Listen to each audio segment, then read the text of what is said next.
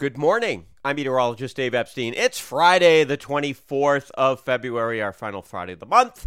Uh, we have a mostly sunny day. This is our weather wisdom. Let's get to it. Uh, temperatures this morning in the lower 30s. I stepped outside. I was a little bit concerned about some freezing rain. Actually, it was cold enough that the freezing rain fell as sleet.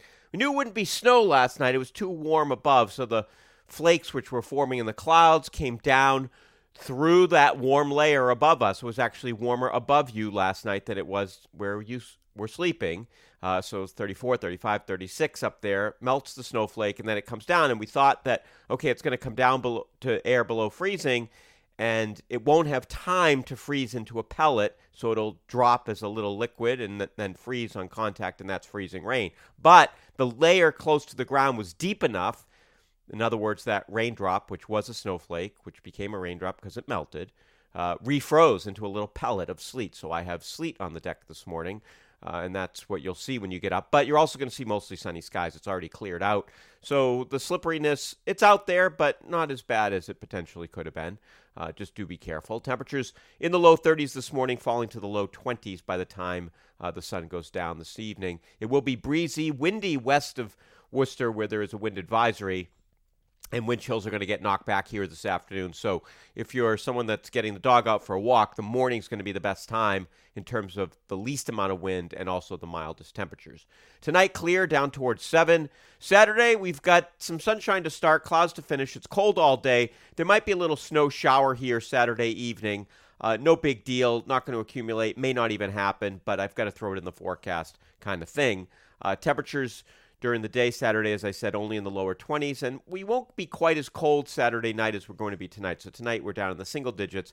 We're going to be basically in the teens here Saturday night. Sunday, uh, clouding back up again, some milder air coming at us, temperatures in the 30s. And I do think there's a little better chance for a few snow showers. Could just dust up the ground here for Sunday afternoon. Now, Monday, let's get to the snowstorm.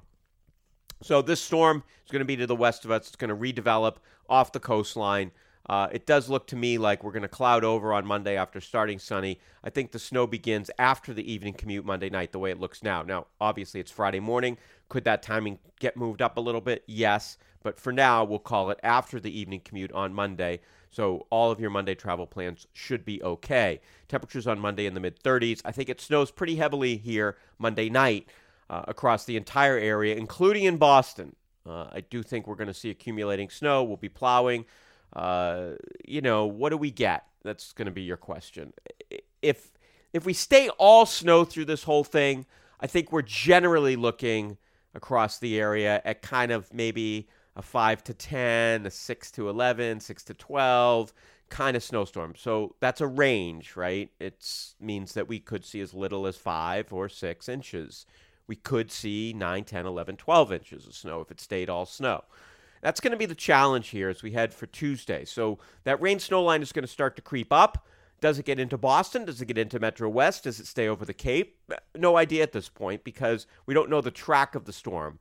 If you stayed all snow through this, the amount of moisture is such that, yeah, you could end up with that higher amount of the range, but we could also change over quicker and end up with less snow. I don't think we're going to escape this with all rain. I think that the likelihood of the storm evolving such that we begin as rain is low. It's not impossible, uh, but I think that, you know, in terms of Tuesday morning, I think that that commute is snowy, it's messy, and probably if we stay all snow, continuing into Tuesday evening commute as well. And then finally, it clears out late Tuesday night and Wednesday's back to the sunshine. We're in the 30s, we'll see some melting, and uh, up around 40 here on Thursday with again some melting. Remember, the ground's not deeply frozen, so the snow will melt from the top down uh, a little bit easier than it would if we had sort of a deep layer of icy soil underneath, which we don't. Uh, so that'll help a little bit. So that's that's the way I see it right now. I think your biggest travel problems are going to be Tuesday morning and Tuesday evening. I think there will be delays at Logan. There will be delays on the ferries. Uh, roads will be slow. Tuesday's one of those days. If you can work from home, that would be great. And if you were planning on flying, and it's easy to change, you might want to do it you know, you might want to not get stuck in that mess. I think by Wednesday, certainly the mid morning flight should be fine. And I think Monday, uh, those evening flights should be okay as long as they're departing. They don't like to bring planes in and leave them out at Logan if it turns into a heavier snowstorm. So that's the issue.